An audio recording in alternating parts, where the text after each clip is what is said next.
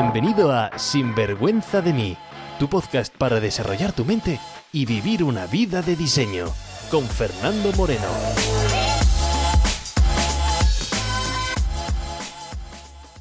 Bienvenido a un episodio más de Sinvergüenza de mí, a un episodio de los que creo que tengo que hacer y además quiero hacer a un episodio de reflexiones colectivas en una época histórica que estamos viviendo, porque o bien lideramos y somos parte del cambio o seguimos y formamos parte del problema. Estamos viviendo un 2020 de muchos cambios, de muchas transiciones, de muchas revueltas, y es importante que cada uno saquemos las conclusiones que queremos sacar. Este 2020 es el año del despertar, Comenzamos con una nueva década y quizás con un cambio también de paradigma social, con una nueva normalidad, como se denomina este periodo. Nueva ¿por qué? Nueva porque hay un cambio y normalidad pues porque viene para quedarse. Hoy hablamos sobre temas para que reflexionemos todos juntos como sociedad, pero vamos a hacerlo uno a uno. Estos temas son racismo, sanidad y educación, pero pensar sobre ellos con un enfoque quizás diferente al habitual. Uno de estos temas donde mi intención es que pensemos, es hacerte despertar en una dirección u otra para que empecemos con nuestra nueva normalidad. Te invito a que escuches y te invito sobre todo a que reflexiones. ¿Estás preparado? Trucos, consejos, ideas, entrevistas, todo lo que necesitas para vivir una vida bien vivida. Sin vergüenza de mí. Bienvenidos a un nuevo episodio de Sinvergüenza de mí, el podcast que te acompaña en tu crecimiento personal y contigo, pues como en cada episodio yo mismo, Fernando Moreno. Un saludo y bienvenido si eres de los que se conectan por primera vez y has entrado pues por curiosidad o vete tú a saber qué es lo que te ha hecho dar al play y estar escuchando estas palabras. Espero que hayas entrado para quedarte y te doy la bienvenida a esta comunidad de sinvergüenza de nosotros mismos, sinvergüenza de querer experimentar y tener una vida más plena. Y si eres de esas personas que escuchan de forma habitual, pues un millón de gracias por seguir escuchando, por estar conectado, por los correos que me envía la gente, por los mensajes, contando pues vuestras experiencias, vuestras aventuras, porque para eso estamos aquí. Mira, la semana pasada fue otra semana en blanco, otra semana sin episodio. Como te conté en el último episodio, pues estoy acabando la grabación del curso y han sido pues varias semanas de grabación, grabación, volver a grabar, culminando pues un año de trabajo que es lo que me ha llevado a hacer el curso que te voy a presentar en unas semanas. Y ahora pues estamos editando, trabajando en la plataforma y estoy comenzando además con otro curso, pero ya te contaré más cuando nos acerquemos a la fecha de lanzamiento. Porque además de esa sobrecarga de trabajo, pues también he de confesarte que estoy en un periodo más quizás de observación de esta nueva realidad que estamos viviendo. Sí, está siendo un año de reflexiones personales, colectivas, un año donde pues estoy observando los cambios que estamos sufriendo pues como sociedad, ¿no? Que que bueno, no sé la verdad cómo están las cosas en España, pero por ejemplo, aquí la crisis sanitaria en Australia, donde vivo, pasó a un segundo plano o tercero cuando surgió todo el asunto de la muerte del norteamericano por parte de la policía y todo el tema racial que ha surgido, pues, de todo eso, ¿no? Y en España, pues supongo que no habrá mucha conversación porque pasa como con el tema del coronavirus, que no nos enteramos que nos afecta a nosotros hasta que nos explota en la cara. Pero racismo, xenofobia, hay mucho en España también. Lo que pasa es que se esconde muchas veces pues con la palabra independentismo o antiindependentismo o nacionalismo o antinacionalismo o sistema o antisistema porque queda mucho más bonito decir estas palabras que decir racismo, xenófobo, intolerante o se esconde en muchas conversaciones sobre inmigración. Cualquier pensamiento que nos haga sentirnos superiores al resto y poner inferior a otras personas no deja de esconder odio y mucha intolerancia. Y la intolerancia es la puerta al odio, el odio es la semilla de todo sufrimiento. Y son temas de los que te dicen y aconsejan que no hables. Y soy consciente, porque voy a hablar de temas delicados. Porque lo único que puedes hacer es perder gente. O eso es lo que me dijo mi mentor del podcast hace unas semanas. Tengo una persona. Espera, voy a mover aquí un poco el micrófono. Vale, mejor ahora estoy, digo, hace unas semanas me dijo pues una persona que me está ayudando pues para que el podcast tenga más difusión, que lleguemos incluso a más gente. Me dijo, oye Fernando, cuidado con los temas, porque oye, tú estás aquí para vender cursos, para vender libros, y cuidado con estos temas porque te quitan ventas, porque te quitan seguidores. Y tiene toda la razón del mundo, porque cada vez que saco un tema de estos, pues tiene impacto. El único problema es que no estoy aquí para vender cursos o para vender libros. No estoy aquí para coleccionar oyentes. Aunque respeto y me agrada de la gente que sigue este podcast, cada vez somos más, pero no estoy aquí para coleccionar ese tipo de cosas, estoy aquí para ayudar, para ayudar a la gente a vivir una vida plena, con pasión, sin vergüenza. Y estos temas, que son complicados, también hay que hablarlos. Porque hay mucho aguachirri en los podcasts, ¿no? Mucho vive de tu pasión, mucho sé el dueño de tu vida, mucho manifiesta tu abundancia. Y bueno, pues esos temas están muy bien y no te digo yo que no, pero para evolucionar también hay que sacar temas diferentes, temas difíciles y cuestionarse lo que no nos cuestionamos. Yo quiero compartir pues brevemente mis puntos sobre lo que está pasando en la sociedad, ¿no? Y quiero compartir mi visión sobre el racismo, sobre la sanidad, sobre la educación. Así que vamos a empezar con el tema pues eh, quizás más complejo, ¿no? Que es el racismo. Y puedes comprender cómo este es un tema pues con mucho trasfondo político, porque además parece ser que estás a favor de una serie de líneas de pensamiento o te queman en la hoguera, ¿no? Es el nuevo fascismo de las redes sociales, de insulto rápido y además escondernos en los insultos a través de las redes sociales, ¿no? Así que es un tema complicado, sobre todo si vas a decir cosas que no están en línea con lo políticamente correcto por quien marca lo que es políticamente correcto. Y bueno, la verdad es que yo no estoy en esa línea, ¿no? Porque no soy un gran defensor de ese movimiento de rodilla en el suelo. No compro que el odio sea la forma de cambiar nada. Odio nunca debe ser la respuesta de nada. Odio no debe inspirar un momento o, crear un movimiento hacia algo mejor. No puede empezar nada mejor si la semilla es el odio. Y el tema actual, pues no, de la persona que murió asesinada, a manos de la policía, pues es muy complejo porque se juntan muchas cosas diferentes. Por ejemplo, no sé si ponemos el tema político, ¿no? ¿No? No, tiene ningún sentido para mí y quizás lo tenga y yo no lo vea y por sobre todo porque y puede ser, ¿vale? Porque soy muy ignorante en muchísimas cosas y feliz yo de cambiar de opinión, ¿no? Pero no tiene ningún sentido para mí que las revueltas de un movimiento racial sean ahora que ahora sea justamente cuando la comunidad americana reivindique una igualdad racial, ¿no? después de dos legislaturas de Obama como presidente. ¿no?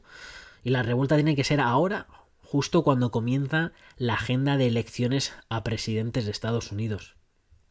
Hombre, pues no me equivocaría si dijera que parte de este movimiento pues debe estar hecho para que Trump deje la Casa Blanca y la sociedad pues siendo utilizada como marioneta. Pero bueno, estos comentarios en cuanto al oportunismo de este movimiento, no quiero que, manche el mensaje, porque sí que estoy a favor del mensaje y de ese de igualdad o revolución social dentro de o como podamos llamarlo, ¿no? Porque una cosa es el racismo y otra cosa es el oportunismo. Y mira, bueno, antes que nada creo que lo que voy a decir, te voy a decir mis ideas políticas, porque así vas a entender también mis comentarios. Lógicamente mis comentarios están manchadas por mi forma de ver el mundo político y cuál es mi interpretación política y ver mi realidad. Así que, más que nada, te lo dejo encima de la mesa desde el principio, para que también juzgues lo que tengas que juzgar. Mi corazón es de izquierdas, porque así es como habla mi corazón, pero mi cabeza es de derecha moderada. Y mi voto se lo lleva, pues quien sepa alinear, o alinear, mejor dicho, mi corazón y mi mente. Pero como nadie lo ha hecho, pues llevo más de una década, fácilmente, porque llevo 10 años en Australia, así que llevo más de 10 años sin votar a nadie. Antes, pues he votado, creo, creo que habré votado una vez o dos veces en las elecciones generales en España y también reconozco sin ninguna vergüenza que votaba por puro desconocimiento y totalmente inspirado, vamos a usar esas palabras, por la ideología política que estaba imperante en mis padres y en mi casa, ¿no? ¿Y por qué te cuento esto? Te lo cuento esto porque al escucharme vas a ver tendencias de una idea o de otra idea. Así que, pues dependiendo de la parte de mí que esté hablando, pues vas a identificar esas ideas, ¿no? Es decir, que por eso lo hablo, por si hay incongruencia. Cuando veas una incongruencia en lo que digo, pues ya sabrás qué parte de mi cuerpo está hablando. ¿Estoy hablando desde el corazón o estoy hablando desde la cabeza? Pues sigo, porque estamos hablando de oportunismo y estas revueltas y cómo, pues no sé, están quemando estatuas, eliminando películas. Y oye, el racismo se nota y se palpa en la sociedad. De hecho, yo lo he vivido en Estados Unidos en primera persona, el odio que hay, por ejemplo, a la comunidad hispana en muchos, muchos sectores. No creo que sea de las primeras personas y si has viajado a Estados Unidos se nota, se ve, pues ese tema se nota, lo he vivido en, en Los Ángeles, lo he vivido en, Nueva York también. Además soy un español que está viviendo ahora pues en un país extranjero. Así que pues también he vivido pues xenofobia o he vivido ser señalado, ser diferente. Yo lo que no entiendo y no podré entender es cómo hay gente que piense que por su color de piel, por su género de nacimiento o el escogido después de haber nacido, se considere mejor o incluso se pueda considerar peor, ¿no? Porque hay gente que se considera peor que otros, ¿no? Entonces no entiendo cómo te puedes considerar mejor o te puedes considerar peor que otra persona. O que por nacer en un país o en otro seas considerado inferior o se te trate diferente dentro del mismo marco legal en un país. O que haya diferentes etnias, diferentes castas, diferentes derechos legales dentro de un mismo país. Para mí no tiene ningún sentido. De hecho, no entra en mi cabeza, ni en mi corazón, tampoco entra, ¿no? Sabes, el, el odio. Mira, hay mucha gente que se manifiesta en las calles, ¿no? Pidiendo, pidiendo paz, ¿no? Y para, para pedir paz, crean guerra. Y repito, para mí no tiene ningún sentido. Porque aunque es muy bonito eso de salir a la calle y con pancartas y llenarte la cara de pinturas y fiesta y pedir la paz en el mundo, yo sinceramente no creo que vaya a existir nunca la paz en el mundo. Y no es porque sea negativo, y no es porque sea realista, de hecho no creo en el realismo, un realista es simplemente una persona negativa que pues pues que no le gusta llamarse realista, eh, negativo se llama realista, ¿no? Como digo, no es porque sea realista ni eh, negativo. Es porque lo que tú no puedes esperar es que en el exterior haya lo que tú no tienes en el interior.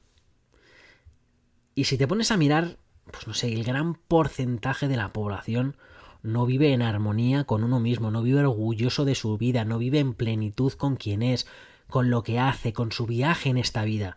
Y esa para mí es la única forma de generar paz en el mundo y es centrándote en ti, centrándonos en nosotros mismos y no queriendo cambiar el mundo, porque si tú no cambias nada cambia, por lo tanto es centrándonos en nosotros y en vivir la vida más plena que podamos tener.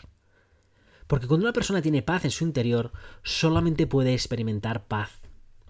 Por eso, para acabar con el racismo, con la xenofobia, con la violencia de género, como quieras llamarlo, porque todo es lo mismo, para mí todo es dolor, es odio, es sufrimiento, le ponemos un envoltorio diferente, pero sigue siendo lo mismo, ¿no? Y para poder acabar con ello, tú y solamente tú, es decir, cada uno de nosotros individualmente necesitamos vivir en paz con nosotros mismos primero. Y estos episodios del podcast hace más por ello que cualquier manifestación que podamos hacer, con cacerolas, con mm, eliminando estatuas o con lo que sea, cualquier ruido, porque todo empieza dentro de nosotros mismos. Porque quien alimenta odio, manifiesta odio. Por eso me gusta que, o me gustaría que reflexionemos y veamos dónde estamos generando odio en nuestra vida. Y puede ser muy sutil. Porque quizás me digas, oye Fernando, oye, es que muy bien esto del racismo, lo escucho, pero yo no soy racista. De hecho, me sorprendería que lo fueses, porque la gente que atraigo no tiene ese tipo de actitudes. Porque generalizando el racismo está ligado al conservadurismo, al, proteccionismo del status quo. Y este podcast es de crecimiento personal, no de conservar lo que no está funcionando, ¿no? Pero como digo, las semillas del odio se pueden plantar en macetas muy pequeñas. por ejemplo, puedes ver dentro de ti tu reacción, ¿no? A lo mejor conscientemente dices, no, no, yo no soy racista, yo todo está muy bien, vale, perfecto, pero vamos a ver dentro de ti cómo cómo se pueden manifestar esas semillas del odio, ¿no? Y, y, puede ser tan fácil por, a lo mejor, no sé, si tú eres de pensamientos cristianos, ¿no? Y de repente sabes que tu vecino de al lado es, es musulmán, ¿no? Y además le ves rezar cinco veces al día, y además le ves, pues, utiliza, haciendo su cultura, ¿no? Pues qué reacción tiene tu cuerpo al ver una persona con una religión diferente a la tuya, con unas creencias espirituales diferentes a la tuya. O quizás tu hijo o tu hija sale con una persona de otra cultura, totalmente diferente. O incluso de otra clase social, ¿no? Y eso, oye, ¿qué reacción tiene tu mente? ¿Qué piensas? ¿Qué generas? ¿Qué te dice tu cabeza? ¿Qué te dice tu corazón? O vamos a ponerlo en España, muy, muy claro, ¿no? Imagínate, pues que tú eres de los que creen que España debe estar unida como nación, ¿no? Y tu vecino, pues es nacionalista catalán o vasco y está con la, la bandera independentista en el balcón y tú al lado, pues, ¿cómo te hace reaccionar? o viceversa, ¿no? Es decir, que tú seas un independentista pues catalán o vasco y de repente tu vecino de al lado esté con la bandera española porque él quiera que España se mantenga unido, ¿no? Pues ¿Qué genera dentro de ti? ¿Qué reacción tiene en tu cuerpo? O si eres feminista y tu vecino es machista, o eres, no sé, normalista, o como quieras llamarte, y tu vecina es feminista, o tu vecino es machista. O si tú votas al PP y tu vecino es defensor y mm, club de fans de Pedro Sánchez. O y además gestiona la felicita la gestión de esta crisis o lo que sea, ¿no? Es decir, cómo reaccionas en ti, cómo reaccionas frente a personas que tienen una forma de opinar, de ver el mundo diferente a ti. Porque puede o no gustarte la otra persona, lo que la otra persona comparta. Eso está bien, esto no significa que nos tiene que gustar lo que la otra persona comparte. Eso, pues lógicamente, cada persona pues tenemos nuestras ideas de lo que es bueno, de lo que es malo, de lo que debe ser mejor, de lo que no debe ser, cómo se debe gobernar un país, cómo no se debe gobernar un país, cómo se debe llevar tu economía, cómo no.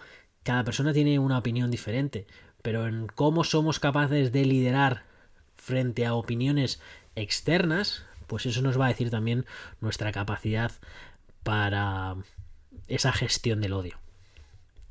En fin, ese es un primer tema que quería tratar, y es la gestión del odio a través del racismo. El segundo tema que quiero tratar hoy es una reflexión sobre salud, y en concreto sobre el sistema sanitario español porque estamos pasando la mayor crisis de la historia reciente mundial y quería compartir una serie de comentarios.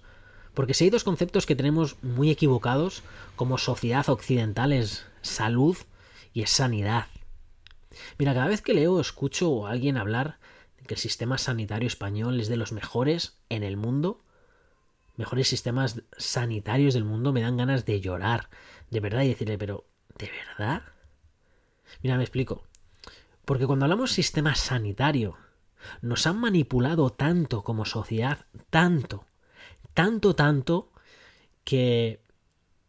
Mira, de hecho, pongo un ejemplo. Si te digo sistema sanitario español, ¿qué te viene a la mente? ¿De qué crees que voy a hablar ahora si te digo sistema sanitario español? ¿Qué es el sistema sanitario? Bueno, Quizás a ti no te vengan las palabras que voy a decirte ahora, pero vas a entender o entenderías que muchas personas cuando escuchen o me estén escuchando hablar del sistema sanitario español, las palabras que les pueden venir a la mente sean, ah, Fernando va a hablar de médicos y hospitales. Y ese es el problema. Y por la razón que lloro. No porque no crea que los médicos sean excepcionales, ¿vale? O que los hospitales sean lo que sean, porque seguramente lo son, seguramente que son los mejores en el mundo, para eso hay rankings de, hospitales y de médicos y yo no pongo en duda la calidad, la valía de los médicos españoles, ni pongo en, en cuestión la calidad de pues de los médicos o de los hospitales de los no pongo en, en, nada en cuestión y serán los mejores del mundo. Mi queja, mi comentario, es que eso no es un sistema sanitario en un país, que estamos equivocando como sociedad si pensamos que sanidad es igual a medicina, porque los médicos en su vida ven a gente sana, porque lo único que ven es a gente enferma, y los hospitales es igual, la gente que va al hospital es porque sanos, lo que son sanos no están. Por eso, porque nos bombardean con el sistema sanitario, cuando en verdad es sistema de enfermedad, lo que deberían llamarse. Puedes decir, oye, Fernando, eres un poco, eh, un poco, un poco tontainas, ¿vale? Fernando, menudo tontainas eres. Estás haciendo un juego, un juego de nombres. ¿Qué más da un sistema sanitario? Tú lo llamas sistema de enfermedad. ¿Qué más da, no? ¿Qué, qué tiquismiquis eres? Pues, eh, más que tiquismiquis no, porque los médicos tratan a gente enferma para devolverles la salud y en los hospitales te curan, por lo tanto te sanan para que te vuelvas sano. Así que estamos hablando de lo mismo. Y no, no lo es. Y es que en el matiz es con el diablo. Porque salud no es la cura de enfermedad, porque salud no es incluso la no manifestación de la enfermedad. Salud es cuando tu cuerpo está operando como debería estar operando. Porque aunque sea duro lo que voy a decirte ahora, y Dios no lo quiera, pero las estadísticas lo muestran así, que muchos de nosotros, ahora que nos creemos sanos, porque no tenemos ninguna manifestación de ninguna enfermedad, estamos en fases iniciales o muy primarias de algún cáncer que nos van a detectar años posteriores. Y eso es, como digo, no son las estadísticas. Es así. Por lo tanto, estamos realmente sanos. Estamos realmente sanos aunque estemos sintiéndonos sanos ahora porque no tengamos ninguna enfermedad, pero dentro de nosotros esté creando ese campo de cultivo, como queramos llamarlo, para que dentro de unos años se manifieste algo, alguna enfermedad. Podemos de verdad asegurar que estamos sanos ahora, que nuestro sistema de salud es el mejor del mundo. Mira, esta crisis del, del, corona creo que debe ser una invitación personal a cada uno para ser consciente de lo que es la salud y cómo quieren jugar con ella. Es tomar responsabilidad. Si te importa de verdad la salud, y puede que no te importe la salud y que no esté en tus preferencias, y me parece bien también. Pero no nos engañemos ni no hacer trampas al, solitario, ¿no? Porque salud no es tener una puta vacuna. Porque salud no es tener respiradores, no es más EPIs, no es más médicos. Que sí, oye, que no digo yo que el gobierno compre, que compre todo lo que tenga que comprar. Pero es que salud, lo que es salud, no es eso. Porque salud es no tener que usarlo nunca.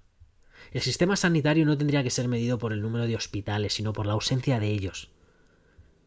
Pero no ausencia por falta de medios para tener hospitales o tener médicos, sino decir, ¿sabes qué? Nuestro país no necesita hospitales, no necesita médicos porque no los necesita, porque nuestra gente está sana.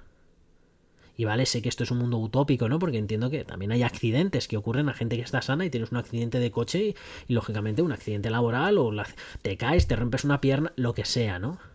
O también hay gente, un porcentaje muy, muy pequeño, donde pues tienes enfermedades pues genéticas o enfermedades que no sabes de dónde han salido. Y vale, también hay estos casos. Pero es que si vas a un hospital, el 99% de la gente que está en el hospital, me incluyo yo también, es por nuestro estilo de vida. Y no me refiero a locuras de estilos de vida, simplemente te invito a que mires tu cocina, que abras la dispensa, que abras la nevera y que mires cuántos de tus alimentos vienen en paquetes de plástico, en cajas de cartón que le des la vuelta, que mires la composición de ingredientes y que me digas al leerlos esos ingredientes qué narices son. Que nos estamos metiendo cosas que están hechas más en el laboratorio que están hechas más que en la tierra. Además también el negocio de la salud es una de las industrias que mueve más billones de euros en España, una barbaridad. Está metida muchísima gente en esto que no es serio. Y no hablo como teoría conspiranoica, ¿no? De uy, nos están envenenando, que bueno, que por lo mejor también, pero no me estoy refiriendo a ese tema. Hablo que intento dinero en juego que nadie le importa una mierda a nuestra salud. Y si eres de los que piensan que el sistema que vivimos está para para protegernos o proteger al, al ciudadano, pues es el momento de empezar a cuestionarnos las cosas. Pero mira, no quiero llevar al tema de salud, ¿no? Porque como digo es para darte reflexiones, estamos haciendo reflexión de, de racismo, de generación de odio, salud y, y con el tema de salud quiero llevarlo a temas más prácticos, a cosas más del día a día para que lo veas, ¿no? Te voy a decir una cosa que me repatea al 100% cuando hablan de temas de salud, ¿no? Y es cuando la gente se autodenomina experto en salud o me dedico a la salud. Yo, aquí lo pongo aquí, yo no soy ni experto en salud ni me dedico a la salud ni nunca me he dedicado y de hecho en este creo que es el episodio 60 del podcast Y me equivoco si digo que alguno de estos ha hablado de algún tema de salud. Para mí salud no está dentro de mis prioridades en la vida, no es un tema que me guste, no es un tema que me apasione y es un tema ni que es, ni, ni, ni sé ni quiero saber en sí. En mi casa tengo a mi mujer, que es la, la especialista o la apasionada, mejor dicho, en ese tema. Yo reconozco no está dentro de mis prioridades. Pero lo que me repatea, como digo, es la gente que se autodenomina experto en salud o me dedico a la salud y no es verdad. Porque, por ejemplo, un médico que fuma, con todo mi respeto y mi cariño hacia esa persona, ¿es realmente un experto en salud? O un médico obeso, ¿es realmente un experto en salud? O un médico estresado, ¿sabe realmente de salud? Un médico estresado, una persona obesa, una, una persona que fuma, Llámate médico, llámate farmacéutico, llámate cualquier persona que digas que eres experto de la salud, ¿no? Como si eres lo que sea, ¿no? Pues cada vez que voy a España y por alguna razón tengo que visitar un hospital, sinceramente me da asco.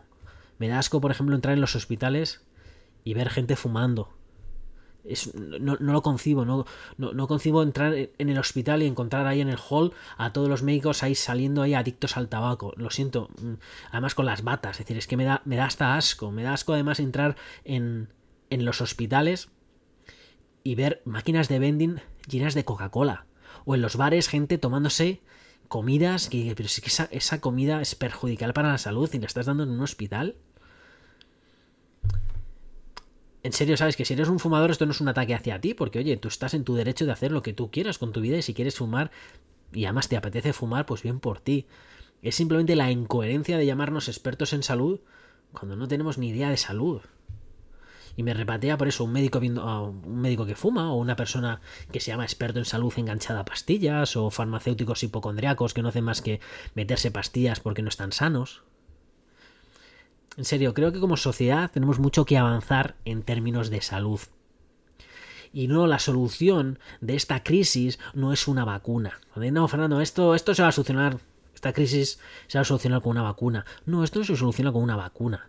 Esto se soluciona con un cambio de paradigma de pensamiento, un cambio de conciencia, un cambio legal sobre temas pues que nos están afectando nuestra salud, alimentos que deberían ser prohibidos, alimentos que deberían ser tan regulados que deberían estar hasta prohibidos, ¿no? No solamente hablamos de fumar, pues eh, bebidas, ¿no? Bebidas tóxicas o, bueno, y no me meto en la en la dieta, en el abuso de la carne o en la obesidad infantil. Que si te pones a analizar sobre los casos de obesidad infantil, flipas, ¿no? Que cuando ves a los niños, ¿no? Cada vez esas meriendas industriales y los padres, pues lo solucionan con no, no, no pasa nada, no, no. ¿Cómo se soluciona la obesidad? Dándole las versiones light o la versión cero, cero calorías, ¿no? Como si las calorías son el problema de todas estas cosas que nos metemos. Y repito, oye, que no me parece mal que fumes, que bebes, que te drogues, que te metas por la nariz lo que te quieras meter.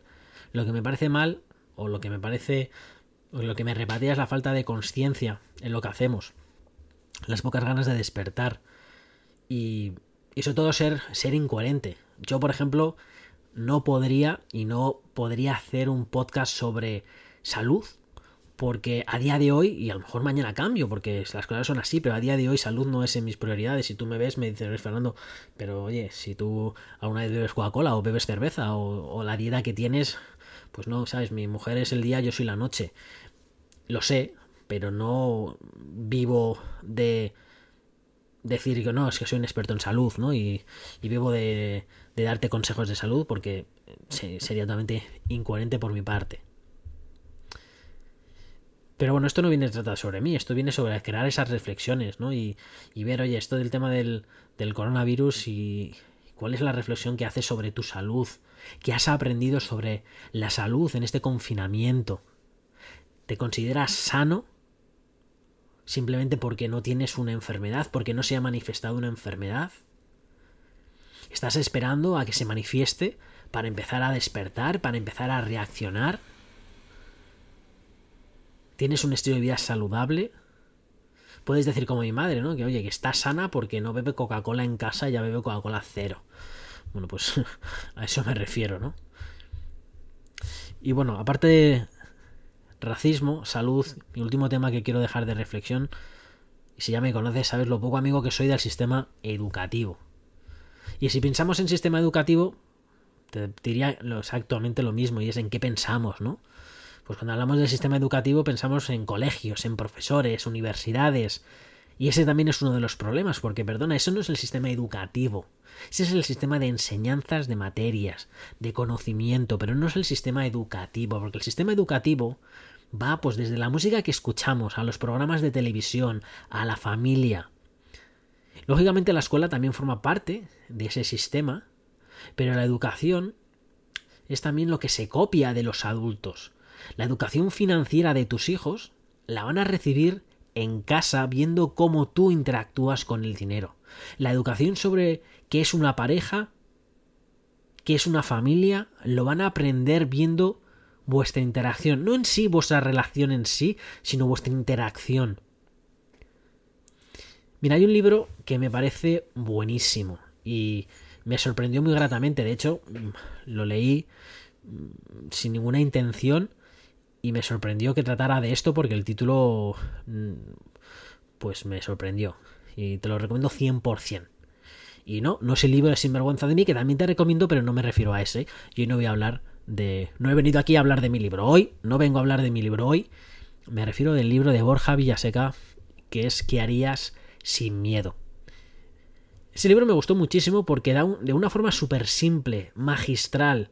En los primeros episodios te hace un repaso histórico de por qué el sistema educativo es como es, ¿no? Y, te, creo que te hace un buen. Eh, una buena radiografía sobre también sistema político, eh, sistema monetario, sistema educativo y creo que desde la revolución industrial y creo que es digno de leerse. Por eso te invito a, que leas ese libro de Borja Vilaseca de ¿Qué harías sin miedo? Borja Vilaseca, un gran pensador, filósofo, no sabría cómo, cómo describirle y ese libro me parece que es muy muy bueno. Porque mira, el sistema educativo no es que sea no es que sea malo, lo critico mucho, pero no es que sea malo, es que está obsoleto. Es que nació el sistema educativo para lo que nació. Y si te preguntas para qué nació el sistema educativo, pues no era para en sí para darte o traerte la felicidad. No era para que las personas tuvieran conocimiento por tener conocimiento. No era para nada de eso. De hecho, hay que pensar un poco más pragmático. El sistema educativo está hecho para crear trabajadores cualificados para la industria. Por eso nació porque la industria pues necesitaba gente con ciertas habilidades pues que no venían de casa y tenían que ser aprendidas en algún sitio. Tenían que hacer una fábrica de obreros. Y no es una crítica, de hecho es una de las ventajas quizás de la industrialización fue traer la educación, entre comillas, lo que es la educación, es decir, esa formación, pues a toda la gran parte de la, del globo, ¿no? Porque la escuela, como digo, está pensada para adoctrinarnos a seguir órdenes, por ejemplo, del profesor, ¿no? A trabajar en bloques de una hora de asignatura, luego un descanso, luego seguir, eh, dar el conocimiento necesario para ponernos a ser eso, manos de obra. Y bueno, y aquellos que quieran, pues, mm, especializarse más dentro de esta mano de obra dentro de la sociedad, pues oye, tienen la universidad para poder expandirse, pero si no, no es necesario. Tú puedes estar ya a trabajar sin la universidad, no, puedes trabajar sin a la universidad, por supuesto, ¿no? Y esto no es una queja, es lo que es. Por eso es normal que la gente también se encuentre desorientada a los treinta y poco.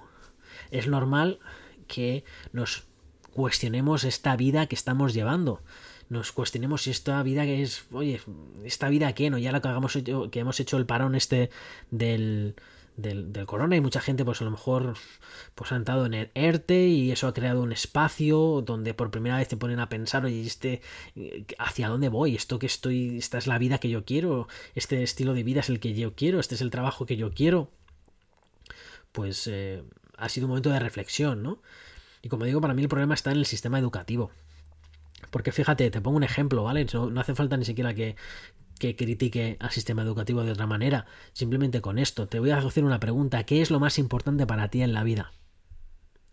En serio, respóndeme, dime qué es lo más importante en la vida para ti. dame una respuesta. Vale, sé que no te estoy escuchando, pero ¿qué me dirías, no?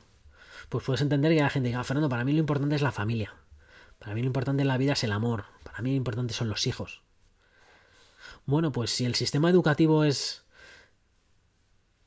el colegio, dime cuántas horas te han formado en la escuela para ser un gran padre, para ser una gran madre, para ser un gran marido, para ser una gran mujer, para ser un gran educador de tus hijos. En serio, dime. Mira, las clases de física te enseñaron algo de eso, o en las clases de química, o en las clases sociales, en serio. Y no digo que esas cosas sean importantes, la física, la química, las matemáticas y todas esas cosas, que lo son, pero son importantes como peón industrial, que sepamos eso, pero para para familia, nada de nada. Y me estás diciendo que es lo más importante para ti, y te has pasado X años en la escuela y no te preparan para ello.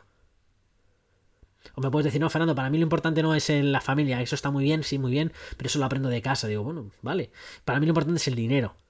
Digo, vale, perfecto. Dime cuántas horas en la escuela aprendiste a relacionarte de forma sana con el dinero, a gestionarlo, a intercambiarlo. O quizás te enseñaron que hay castas, que hay gente con dinero y por eso el mundo hay pobreza, porque el dinero corrompe, porque el dinero es malo, porque el dinero pues debes alejarte de él. Por cierto, si me haces una donación del 10% de tu salario, serás buen ciudadano, porque el dinero es malo cuando tú lo tienes, pero si lo gestiono yo, es bueno, ¿no? O me dicen, no, Fernando, mira, que sí, que el dinero, te entiendo tu punto de vista, te entiendo, venga, lo de la salud, venga, salud, venga, salud es lo más importante para mí. Pues te repito, ¿cuántas horas has aprendido de nutrición en la escuela? ¿Has tenido una asignatura que se llama nutrición? ¿Salud? Y de salud no me refiero a, sí, Fernando, estudié biología. No, me refiero a que aprendas el sistema digestivo, o que te sepas el nombre de los huesos, o que te sepas el nombre de los músculos que tenemos, porque eso, ¿para qué? En serio, ¿para qué te sabes el nombre de los huesos? Dime, ¿para qué? O el sistema de reproducción. En serio, no sé para qué nos enseñan eso, pero supongo que tendrá alguna finalidad que a lo mejor lo descubriré eh, momentos antes de morir. Pero lo que es salud, lo que es nutrición, lo que es la gestión del dinero, lo que es ser un buen padre, un buen marido, una buena familia, cero horas dedicado a ello, ¿no? Y bueno, podría estar hablando muchísimo más, ¿vale? Porque sé que, bueno, he traído tres temas y a lo mejor se ha quedado un poco superficial y no, y no he entrado en pues ahí en, en, profundidad, pero tampoco quiero ser yo quien entre en profundidad porque cada uno pues tenemos lo que tenemos que, que sacar, cuál es nuestro mensaje.